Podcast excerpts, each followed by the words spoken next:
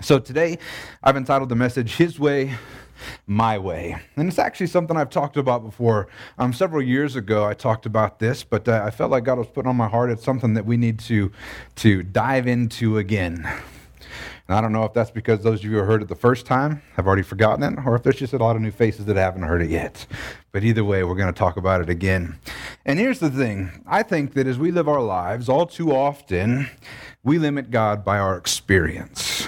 And what I mean by that is that we look at God and, and we begin to ascribe to him the attributes of maybe our natural father. Like, oh, he's a father, maybe he's like my dad. And we begin to put limits on who he is.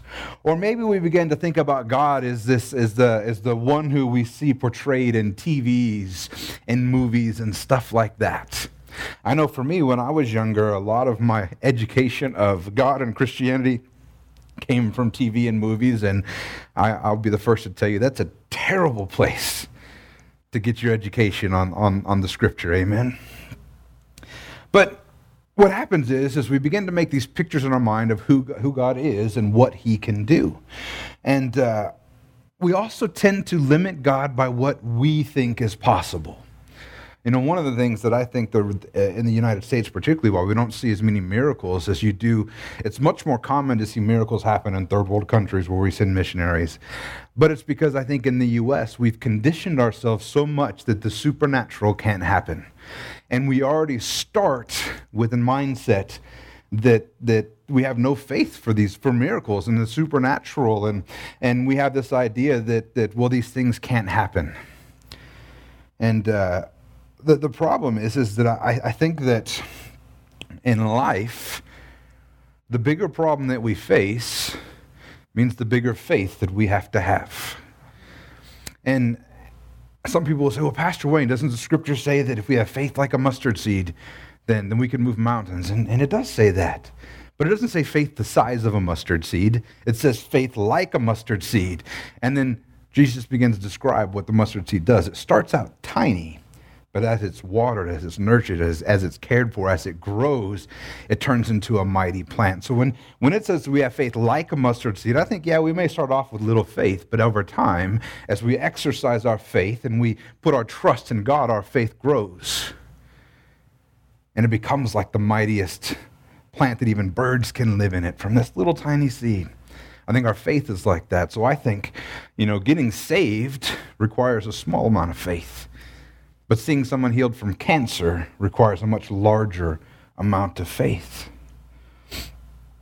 And even then, I think in, in, in our lives here, we get this idea that these things can't happen. The supernatural can't happen. So we almost condition ourselves to limit what God can do in our lives. The thing is, though, God is too big to be placed in a box. And his ways are not our ways. We guys should have said amen on that. The thing is, is he may well, and he often does, do things that are totally different to how we would like them done or how we would have done them ourselves. In Isaiah 55 8, as we get started, it says, For my thoughts are not your thoughts, neither are your ways my ways, declares the Lord. I think this is one of the things that we have to really get a, gra- a grip on and understand thoroughly if we ever want to grow in our faith. We have to stop telling God what he can and can't do. We need to stop telling God how he's allowed to work in our lives. Anybody ever prayed for something like I'm praying for a job and a job shows up and you're like, "Oh man, I don't want that one, God. I had something different in mind." If you could just go back and, and try again, I'd appreciate it. We, we tell God how He can work in our lives. We tell God what He's allowed to do, what He's, uh, what he's, he's, he's able to do. And the thing is, is that God is not going to force Himself in your life. Oftentimes, when you tell Him He can't do something, He says, okay. I know there's been so many times that I've tried to tell God how He should do something. Now, I know you guys probably have never been in this situation, so I'll just tell you about what's happened in my life. And I know there's been times I've gotten upset or, or didn't understand when things didn't operate or go as the way that, they, that I thought that they should. this, uh, you know, opera, uh, leading a church and, and doing what God's called me to do, it's been many of those situations over and over and over. Because I, I, I figured I knew how it would happen. If God wanted me to plant a church, I knew what it was going to look like. And I, begin to have these plans and understandings. And then when it doesn't work out that way, it's really easy to get upset Say, God, why aren't you doing what I wanted you to do? I mean, if you wanted me to plant a church, obviously I know what it should look like. and then, even recently, in the last few years, after COVID happened, because I thought we were going in that direction, we were growing. I mean, we're still half the size we were at our peak before, before we uh, COVID hit, and uh, obviously that that impacted not just not just us, but but every church was impacted by that, and and for some reason, people have uh, just decided that they're not going to come back to church after this whole situation happened. But and then I was concerned about that. I couldn't figure out why we weren't growing. Why weren't things turning around? I mean, we were doing so good before. What's going on? And and and so many of, of the people that I look up to, pastors that I look up to, the, the men of God in my life, had said, you know, maybe you should just be focusing on the people you have. And the first time you're like, well, that's good advice, but that's, that's not what I'm doing right now. And then the second, third, fourth person told me, you're like, well, maybe this is God speaking to me. But it wasn't how I wanted to do it. It wasn't how my, eh, if I'm being honest with you guys, We've, we've been going for over 10 years now. I never thought for a second I would still be working a regular job. I thought we'd be big enough so that I could focus on the church. I could get a sal- enough salary to, so that, that, that I could live and, and I could focus on the church. Never for a moment did I think that I would still be working full time and just volunteering at the church. But I began to realize that that's kind of what God has for me right now. And it's funny when you finally um, stop fighting God and just go, okay, God, like this, the, the amount of peace you have. The, the, I mean, just my entire demeanor, my, my mental fortitude, everything changed when I finally said, okay, God, I'll do it your way. And every time that happens, yet every time I still want to tell God how it goes, and then I want to push back for a long time because I know it's right. When I, I, I wish that I would just learn the first time, but it seems I keep doing it. But the thing is, is I've got my own ideas of how I want it to work. And uh, if we're not careful, we begin telling God how He can fit into our plans instead of asking God how we can fit into His. Amen.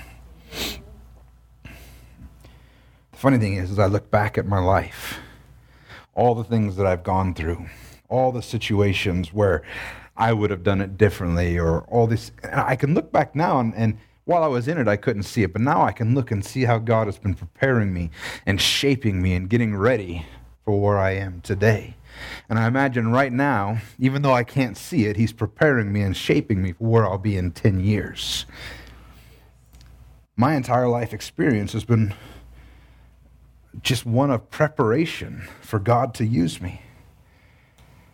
And I, I want to be real careful that I'm never telling God this is, this is what, what we can do and this is what we can't. Because here's the thing we all have a very short, narrow cone of vision. We don't see the big picture, we just see what's right in front of us. But God sees the big picture, He knows how all the pieces fit together.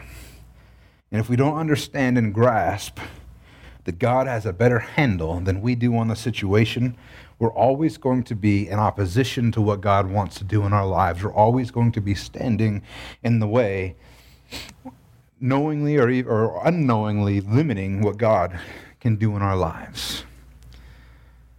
And before anybody says, we can't, you can't limit what God does, the scripture supports it. Jesus went to his hometown, and what did it say?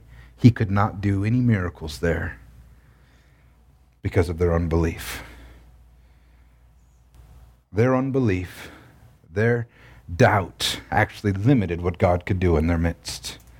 And really, if you boil it down to it, when we tell God how He can work and how He can't, it's just a lack of faith and trusting in what He wants for our lives instead of instead trusting in what we want for our lives. Amen. Amen. So let me give you some examples of how God's ways are different than our ways. These are some of my favorite stories in the Bible. 2 Kings 5 1 through 3 is about Naaman. You guys know, know who Naaman is? It says Naaman, commander of the army, the king of Syria, was a great man with his master in high favor. Because by him the Lord had given victory to Syria. He was a mighty man of valor, but he was a leper. Now the Syrians, on one of their raids, had carried off a little girl from the land of Israel. And she worked in the service of Naaman's wife. And she said to her mistress, Would that my Lord were with the prophet who was in Samaria, he would cure him of his leprosy. So, if you guys don't know, Naaman was uh, number two in command under Ben Hadad II, the king of Aram Damascus. He was an extremely successful general. He had many, many victories. And there's a difference in the way that they handled lepers in other countries versus Israel. In Israel, if you were a leper, you were considered unclean. You had to walk around with a bell letting everybody know you were unclean so they didn't accidentally touch you and get unclean themselves. You had to live outside the camp unless you were healed and, and went through the, the, the, the purification process to come back into the camp. But in uh, these other countries around them, it wasn't the same way. They didn't, as, as long as he could still do his job, it wasn't an issue that he was a leper, at least not to the same extent as in Israel. If he could do his job, he could, he could continue to do so. The problem is, though, is that, that leprosy was a, a, a terminal disease. And if you know this backstory of Naaman, this little girl that he's talking to, this, uh, this little girl here was, was actually captured in a raid. She was a little Hebrew girl that was captured in a raid.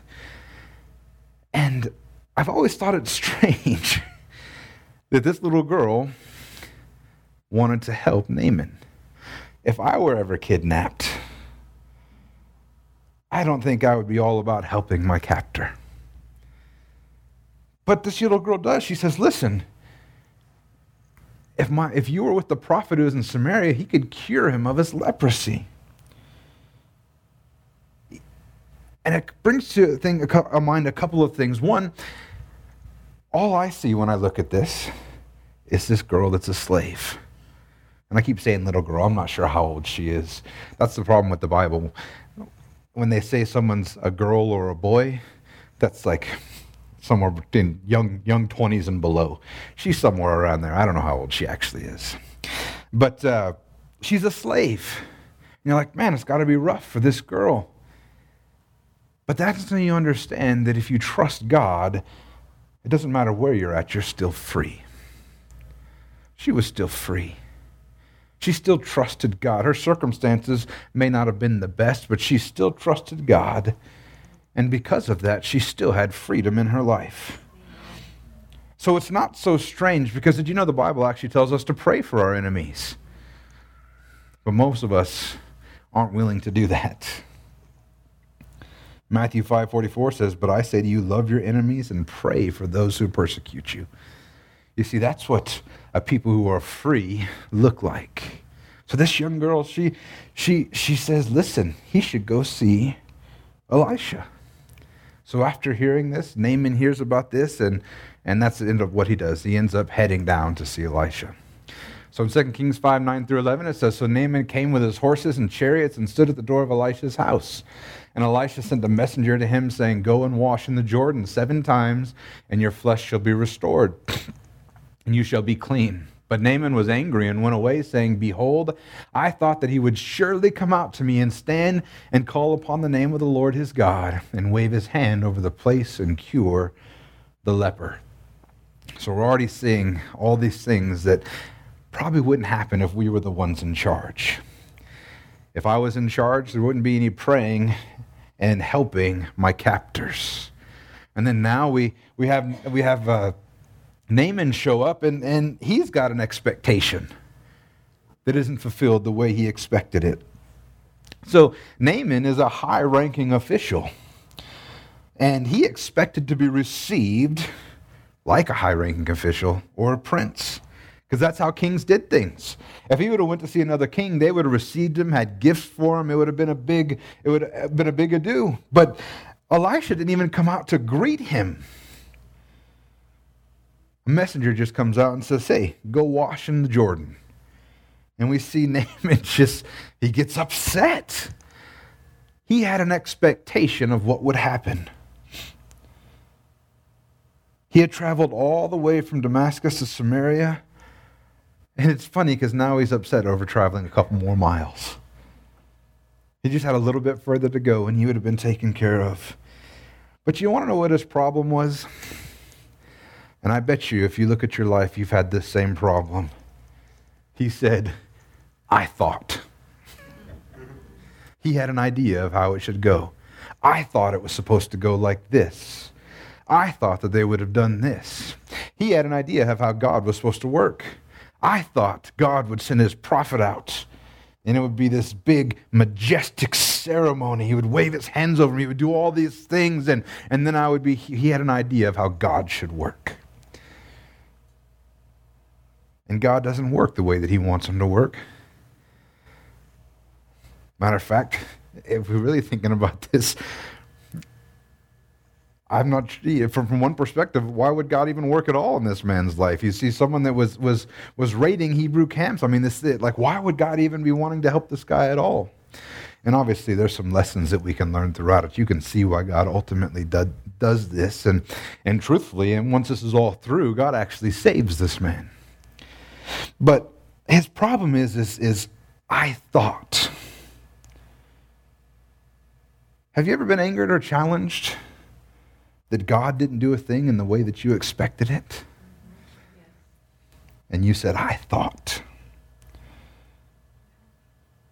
Even today, many people want to choose what they'll do to be saved. They, they, they have the things that they're willing to do. I'm willing to go to church. Maybe I'm willing to read my Bible, give money, or do acts of kindness, but uh, I'm not giving up this relationship that I have. I'm not giving up this part of my life. We, they have this idea of how they want God to work in their lives. They want the good parts, and they don't want to deal with it. You know, they want to be saved, but they don't want to deal with the obedience. They want to be saved, but they don't want to call him Lord. They want to be saved, but still call themselves Lord. Even yesterday during our men's meeting, we were talking about the difference between a volunteer and a servant. And the, the, the, the way I was describing it and thinking about it was that a volunteer is still in control of their service. But they say, I'll do this for you. But there's, they're in control of the service. They can always take it back or they can pick and choose. You know, in the church, not here in other churches, there's people that, uh, you know, they say, I'll, I'll volunteer, but I only want to do this. But to be a servant, means that you give your entire service for somebody else to control. If you're a volunteer, you say, I'll do this and I'll do this, but I won't do these things. But if you're a servant, you say, I'll do whatever you need me to do.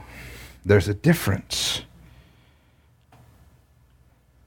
But so many go, but I thought that if I was going to serve God, I could do whatever I wanted. I could, I could pick and choose how I was going to do it.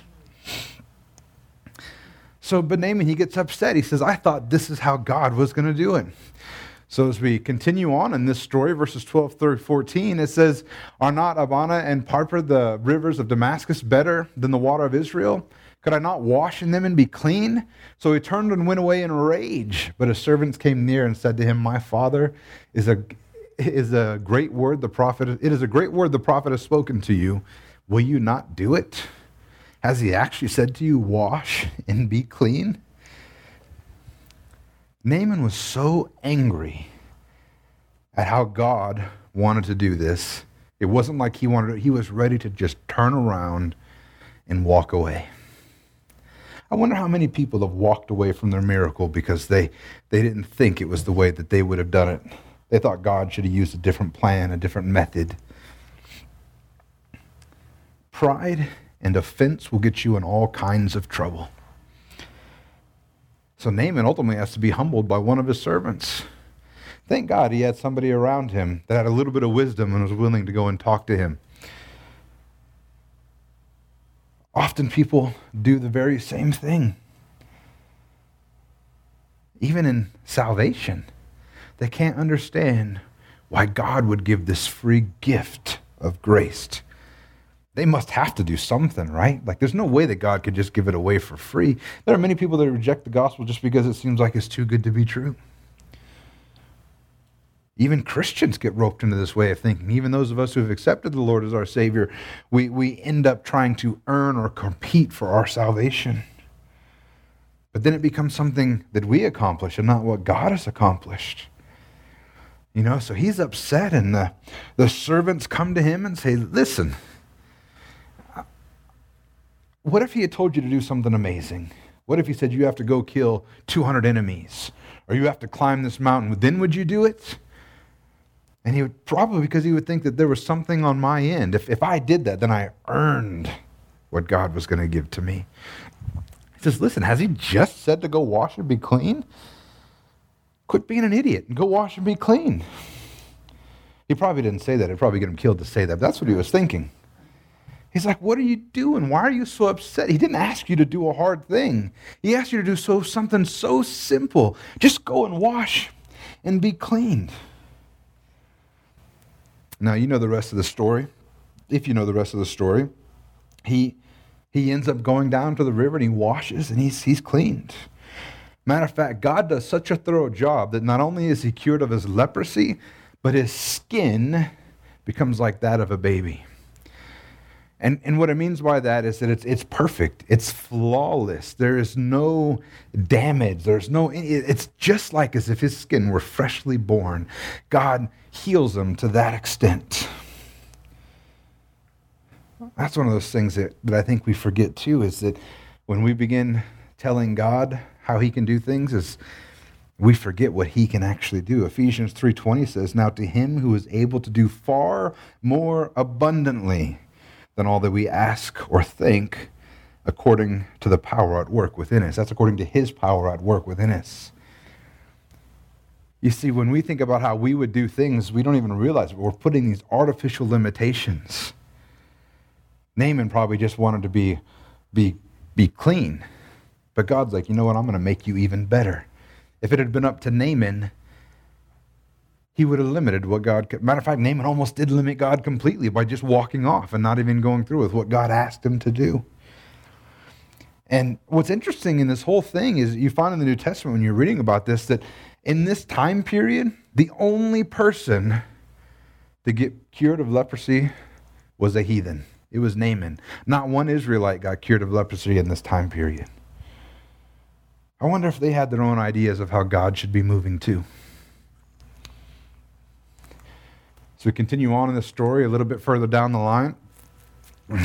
Uh, this is where he went and dipped himself seven times in the Jordan, according to the word of man of God. His flesh was restored like the clean flesh of a little child, and he was clean. And then after that, it says, Then he returned to the man of God, and he tells he and all his company, this is 2 Kings 5 15 through 19. And he came and stood before him, and he said, Behold, I know that there is no God in all the earth but in Israel. So accept now a present from your servant. But he said, As the Lord lives, before whom I stand, I will receive none. And he urged him to take it, but he refused. And then Naaman said, If not, please let there be given to your servant two mule loads of earth, for from now on your servant will not be will not offer burnt offerings or sacrifices to any god but the Lord. And in this matter may the Lord pardon your servant when my master goes into the house of Rimmon to worship there, leaning on my arm, and I bow myself in the house of Rimmon, when I bow myself in the house of Rimmon, the Lord pardon your servant in this manner. And he said to him, Go in peace. Because he finally submitted himself to God, he finally stopped saying, You know what? It's only going to work the way that I want it to work. All, he humbled himself and did it God's way even though it was unconventional, he finally gets clean. And now he says, you know what? Now I recognize that God was in this. I recognize that, that, that, that this God is bigger than I expected. And I had tried to limit who he could do, but instead I trusted, I did what he said, and I'm completely healed. And he began to learn also, as, as we go through this story, that God doesn't do stuff because he expects something in return. God does it because he loves us. And that's what happens. He goes and he says, Listen, Thank you for, for what happened. Let me, let me give you a gift. And Elisha says, You know what? I'm not going to accept any gift. Because Elisha doesn't want to take credit for what God has done either. This wasn't something for, for Elisha to get a payday. This wasn't for, for to show how good Elisha was. This was a free gift of the Lord. He went ahead and cleansed Naaman it also cements in Naaman's mind. Remember, I said, like, why is God doing all this stuff? And we're seeing that God is actually teaching and, and, and saving this man. God is moving in this man's life.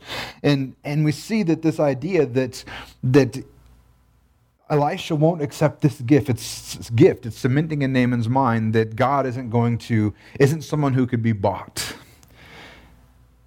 The gifts of God are never bought. That's why they're called gifts. Then, but once again, Naaman has this false idea of God. But he's growing, right? First, he's like, how can God work this way? But then he trusts and it's happening. But he's still got this weird idea of God. He's, he's still learning. He's still growing like all of us. We've had these weird ideas of God. But he says, you know what? Then fine. I can't give you a gift, but let me take some dirt with me so that way I can offer sacrifices to the Lord, that I can worship God there. He had this idea in his head that the only way to worship the God of Israel is if you had a little piece of Israel with you. Because in those days, gods were tied to the land. You worshiped the God of where you lived.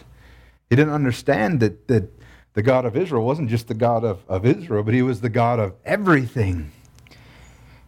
So he thought if he left the land, he left the God. I got to take some of this land with me, but he didn't understand that God was still there. And you know what's interesting here is, is uh, Elisha doesn't even correct him in this one. He's like, fine, just go. Because the reality is, is that even though it's a little bit skewed, Naaman's still doing it in faith. He wants to honor God. The taking that little bit of dirt was an act of faith on him.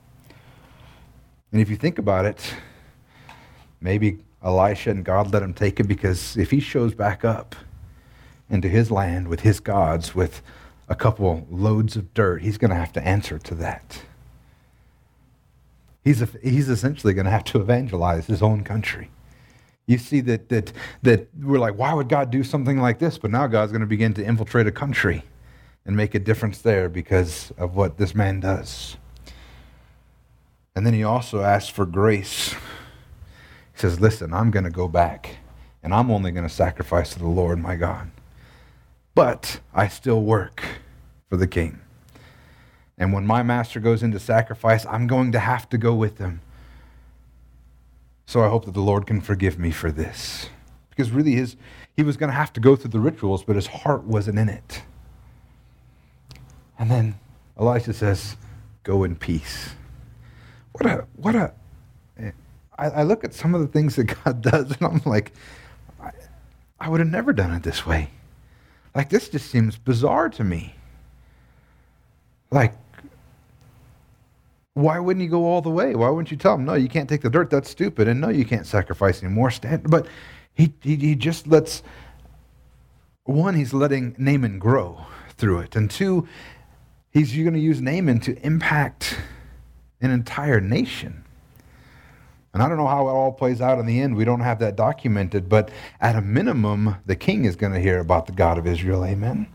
Because he's got to explain this dirt. But it's, it's just this, this, weird way. Like, I can think of so many other ways that God could have impacted a nation or done something different. But now we've got, we, we've got uh, a little girl that's praying for her captors, which isn't how I would have done it. Now we have. Um, uh, God having Naaman comes in and he's like, "This is this is not how I would have done it," but he gets healed, and then he goes back and once again, uh, Elisha gives him instructions, which probably isn't how I would have done it. But the reality is, is that that that God is so far above how we think or do things, and if we'll just let Him move the way He wants to, and telling Him how we can or cannot move, we'll see miracles happen. And it's not the only place. There's stories all throughout the Bible. The Gideon's one of my favorite stories as well. Judges 7 19 through 21, it says So Gideon and the hundred men who were with him came to the outskirt of camp at the beginning of the middle watch. And when they had just set the watch and they blew the trumpets and smashed the jars that were in their hands, And then the three companies blew their trumpets and broke the jars, and they held in their left hands torches, and in their right hands the trumpets to blow, and they cried out, A sword for the Lord and for Gideon. And every man stood in his place around the camp. All the army ran, and they cried out and fled.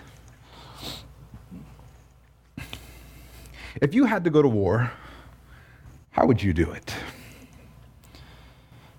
In my mind, in war, more soldiers is better. Right? You want to have the superior force. And one of the ways to have the superior force is to just to have most more of the force. So Gideon is getting ready to fight Midian, right? And and he starts off with 32,000 soldiers. That's pretty good. I mean, I think that's I don't know how many are going to be on the other side, but 32,000 is pretty good. Pretty good group of men. So God says, "You know what? Send home whoever's fearful and trembling." Gideon's like, okay, God, I think we had a good start here. This is not how I would have done it, but fine. He goes and talks to the men and says, listen, if you're afraid, go home. That leaves him with 10,000. 22,000 men left. I say, all right, 10,000, that's still a lot of men. I mean, it's not 32,000, but that's still a lot of dudes. I think we can do something here. All right, God, let's do it. And then God says, you know what? I got something else we need to do. Go take them to get water and watch how they drink. And the ones that uh, go down on all fours to drink, you send them home and the ones that stay up when they drink. And there's been all kinds of commentary about why this is, right? If you're if you're a man who goes down on all fours and puts your mouth on the water, then you're not paying attention. You're completely vulnerable. So maybe that's why he didn't want the guys that were weren't paying attention send them home. Because the other option is you go down on one knee and you bring the water up to your mouth, right? You're still attentive. You're still looking around. Maybe that's why. I don't know. Don't ask me these questions. It doesn't say exactly. But that's what people speculate. But when it's all said and done, he sends home 9,700 more men. He's left with 300. Can you imagine, like, Gideon, I need you to send 22,000 men home. Are you serious? Do you see how many the enemy has, God? Or you know what? You're God. I'm going to trust you. And then after he gets said and done, he's only got 10,000 men left. God goes, Gideon, come here. I need to talk to you again. Can you imagine? I need you to send almost all of them home. You're just going to keep. Are you serious, God? But don't worry, Gideon. I'm not letting them go in empty handed. Have them leave their swords and their weapons at home. Send them in with trumpets and pots. Can you imagine that? Like, that's requiring a lot of trust. And you realize that this is a this is a, for Gideon to trust this. This is a lot of growth in that man. Because remember the first time God shows up and he's like, God, if it's really you, I'm going to put a fleece out, and in the morning the fleece will be wet, the ground will be dry. I know it's you. Okay, next morning that's what happened. Fleece is wet, ground's dry. All right, God, I know I said I would trust you if you did this, but let's do one more test. Tom- tomorrow morning, I'm going to put the fleece out, but I want the ground wet and the fleece dry. And that happens the next morning, right? God humors him. God is patient with him. I'm so glad God is patient with us. Because you're like, I would never do something so. Oh, you've done that plenty of times in your life. Yeah. You've had your tests. You've had your, your things you put in front of God. But now, now God showed his power in that moment and, and a couple other things that happened with the, the, the other gods of his village, the totems, right? And, and, uh, but now we get here and God's like, now I'm going to see if you really trust me. That's not how I would do things. I don't think that if I was going to war, I'd be like, you know what? I think the best thing that we can do is go in with as few people as we can with no weapons. Matter of fact, we're just going to bring trumpets and pots, and we're not even going to hit them with these things. We're just going to make noise. That's, that's how we're going to win this war. Could you imagine that was the battle plan that you received? I'm proud that Gideon went ahead and went through it because if I'm being honest, I don't know if I would have. I would be like, you know what, God? I think you're asking a little too much of me. I don't see how this is physically possible. There is absolutely no way that we can go in there, this entire face this entire army with 300 men and not even have any weapons. I mean, you're not even going to give us weapons. This is crazy, God. Because Gideon probably had an idea of how he would do it in his own mind. I know that I have ideas of how things should work. What about this story? John 2 3 through 10. It's when Jesus turned the water into wine. So when the wine ran out, the mother of Jesus said to him, They have no wine. And Jesus said to her, Woman, what does this have to do with me? My hour has not yet come. His mother said to the servants, Do whatever he tells you. Even the mom of Jesus doesn't put up with his nonsense. She says, Woman, what's this got to do with me? She just ignores him. Just do whatever he says. Now there were six stone water jars there for the Jewish rites of purification, each holding 20, for 30, 20 or 30 gallons. And Jesus said to the servants, Fill the jars with water. And they filled them up to the brim. And he said to them, Now draw some out and take it to the master of the feast. So they took it. And when the master of the feast tasted the water, now become wine, he did not know where it came from, but the servants who had drawn the water knew. And the master of the feast called the bridegroom and said to him, Everyone who serves the good wine first, when people have drunk freely, then they pour then the poor wine, but you have kept the good wine until now. There are so many examples in the Bible that, from a human's perspective, how God moves is kind of questionable. This is Jesus' first miracle. One that he didn't even really want to do, but mom said he had to. So he listens to mom. But the, the pots that he uses, these used for purification, these are the pots where they, they, they when the, the Jewish men came in, they cleaned their feet with. It was part of the purification ritual. They were getting them clean to come in, right? This isn't pristine drinking water. You know, this, this wasn't uh, uh, something that they were expected to drink. This was used for purification. And God says, you know what? Use that water. And they begin to pour it, and obviously it turns into wine.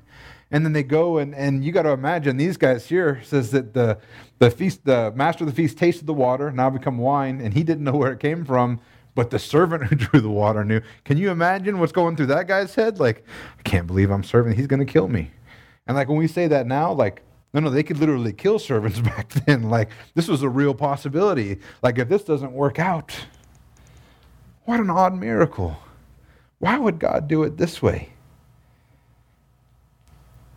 I mean, really, God could have just filled up the empty wine barrels with wine. Why did he use this such an odd way? But I, I don't know. The, the more I see God work, I think God just does stuff so that nobody can be confused on who did it.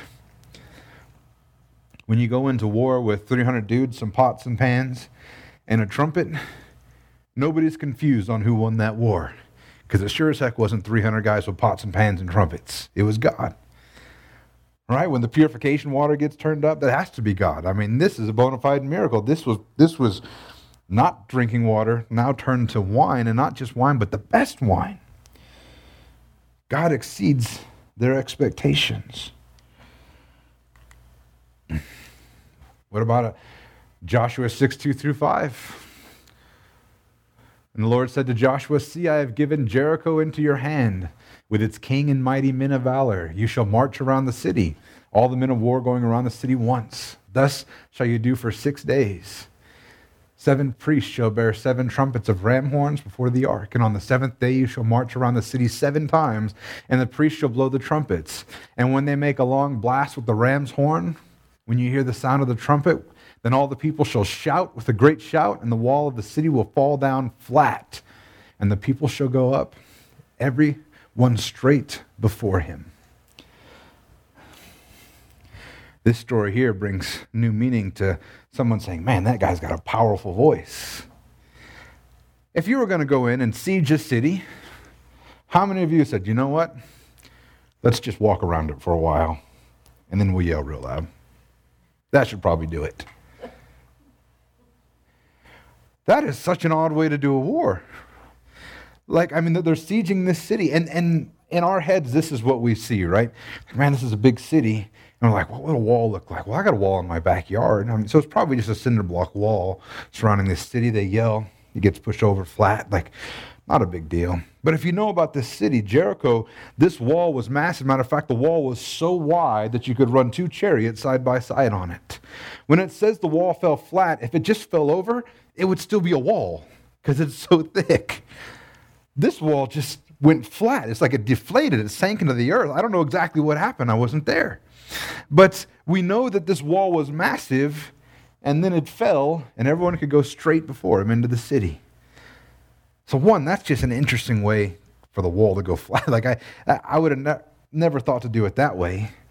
I mean, I'm like, God, can you just open the door? Let us in? Like, it seems like that would be easier. And then on top of that, I'm thinking, well, maybe God can give us better weapons, make them more powerful. You can make us, let us fly, make us stronger. Like, all these other things. Like, even if we're going to go supernatural, I can think of all these kinds of better ways to infiltrate a city. But God's like, no, I just want you to march around it not making a sound. But on the seventh day, blow the trumpets and yell, and the wall goes flat. Do you see that the way God thinks about doing things is always different than how we would do things? You would think that as we read this and also we experience this, we would get over that hump and say, you know what, God? Just do it your way. And before you guys think I'm just preaching at you, remember that anytime a pastor preaches, 90% of the time he's preaching to himself. Because I would think I would learn this by now as well, but it seems like every time God wants to do something, I have to get over that hurdle once more again. But the reality is, is God does stuff in ways that we would never imagine, and it's always perfect. It always works just like He expected it to, as long as we'll just get out of the way. You want to know what would have happened if this group of Israelites said, you know what, God, that just doesn't make any sense. We're not going to do it. You want to know what would have happened? Nothing. If they would have said, you know what, we're not going to do it, it's just like when they went into the promised land. And God says, You need to go in there and take the land. And, and, and instead of taking the land, they got scared and said, No, but we're like, we're like grasshoppers in their sight. And, and God's like, You know what? I was with you. If you would have done what I told you, you would have had victory. And then afterwards, a group of them got together. They're like, You know what? He's right. We're just going to go ahead and do it. But they went on their own and they got defeated.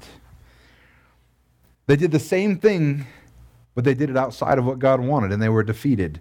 Same thing here. Uh, if they would have not did what God said, you know what, this doesn't make sense. I think we're going to do it our own way. We're going to break siege towers. We're going to put ladders up. We're going to break down the doors. They could have done that all day long, and they wouldn't have been successful. But if they would just do it how God asked them to do it, and we know that they did, they were victorious. Amen. One of the craziest stories in the Bible, I think, is not how I would have done it. It's the birth of Jesus. Joseph, uh, Luke 2, 4 through 7, Joseph also went from Galilee, from the town of Nazareth to Judea, to the city of David, which is called Bethlehem, because he was of the house and the lineage of David, to be registered with Mary, his betrothed, who was with child. And while they were there, the time came for her to give birth. And she gave birth to her firstborn son, and wrapped him in swaddling clothes, and laid him in a manger, because there was no place for him at the inn. This is the story of Jesus, our Lord and Savior. This is the, the man who came to save the entire world. And he came in the most vulnerable way that it's possible to come.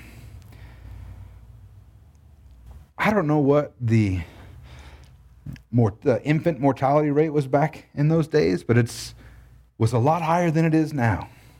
So already the odds seem stacked against him.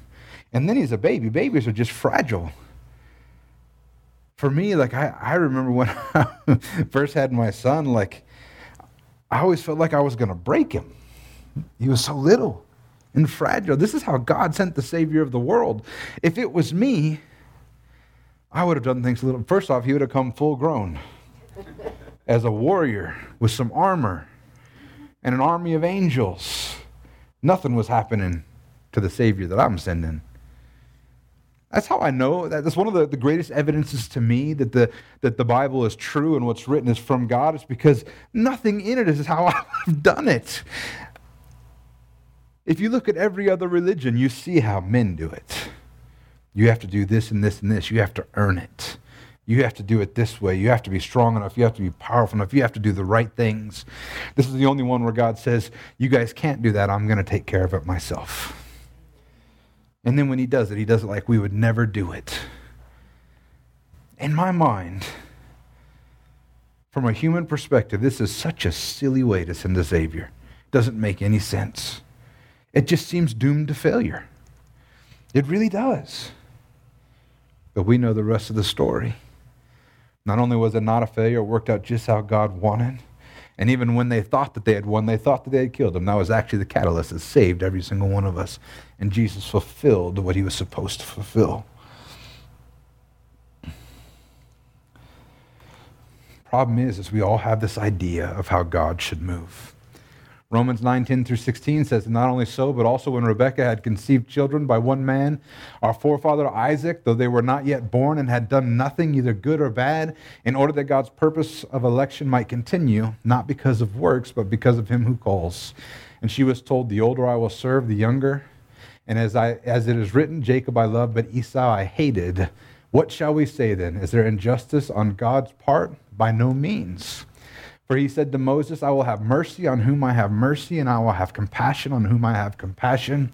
So then it depends not on human will or exertion, but on God who has mercy. You see, when Paul's dealing with here is Paul didn't, or the Jews did not expect God to go to the Gentiles. They had a real problem with that. They were the people of God. Why was God reaching out to the Gentiles? It wasn't according to their plan, it wasn't according to how they would do it.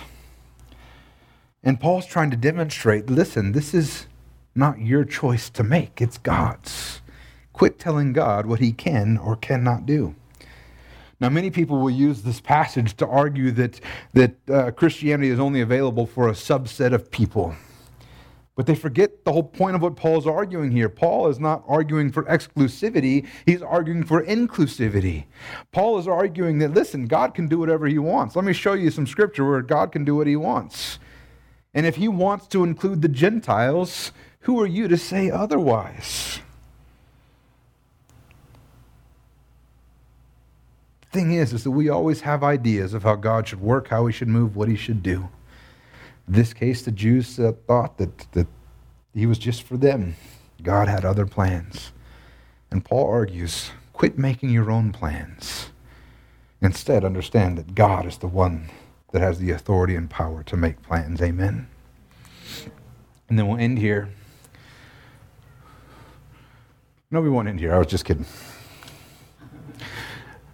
Job 38, 1 through 7, another perfect example. when the Lord entered Job out of the whirlwind and said, Who is this, is this that darkens counsel by words without knowledge? Dress for action like a man, and I will question you, and you make it known to me. Where were you when I laid the foundation of the earth? Tell me if you have understanding. Who determined its measurements? Surely you know. Or who stretched the line upon it? On what were its bases sunk, and who laid its cornerstone? When the morning stars sang together, and all the sons of God shouted for joy. I can't imagine being on the receiving end of this rebuke. But if you know the story of Job, you know that a bunch of stuff happens to Job and he starts getting upset at God. He's like, God, why don't you come down here so I can make my case? Because you're wrong in this. It's the New Wayne uh, abbreviated version.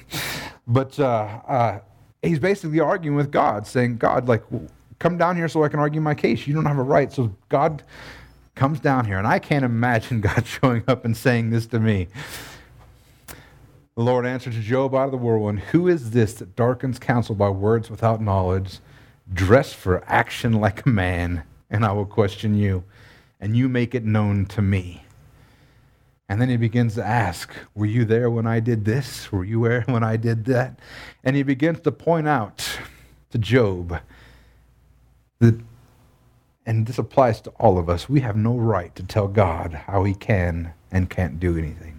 We have no right to tell God how things should be or how things should not be.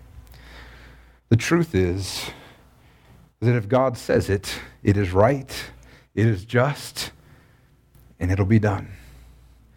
One of the things that Francis Chan once said that I've always found interesting is he said, Listen, God is God and he can do what he wants. And if you guys don't know who Francis Chan is, he's a, he's a Chinese man. And he said, If the Bible said that all Chinese men must, must always stand and walk on their hands, then I would do it.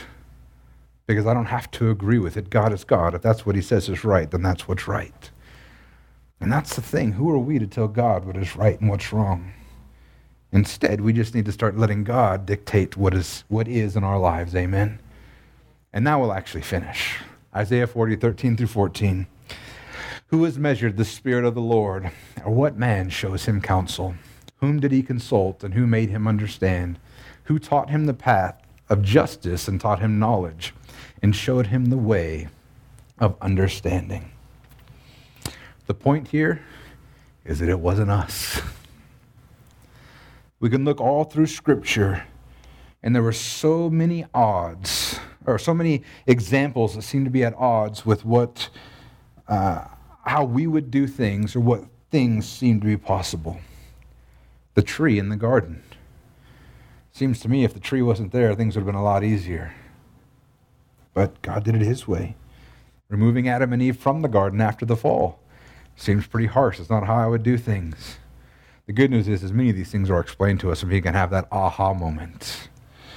The flood in the ark, people being raised from the dead, oil that never runs out when it's being poured, fish and bread that multiplies and feeds thousands, even salvation by faith alone and not by works.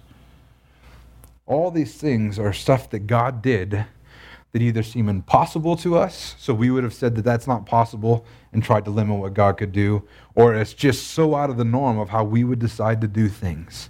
And it just demonstrates over and over that God's thoughts are not our thoughts, His ways are not our ways. And we need to understand that it's not us who directs God, but it should be God who directs us. Because every time we try to direct Him, we limit His ability to work in our lives. His ways are superior to our ways. Amen. So let's just start trying to learn to trust Him. Quit trying to define His abilities or to even define Him and His motives by our own experience and expectation and limited understanding. Amen.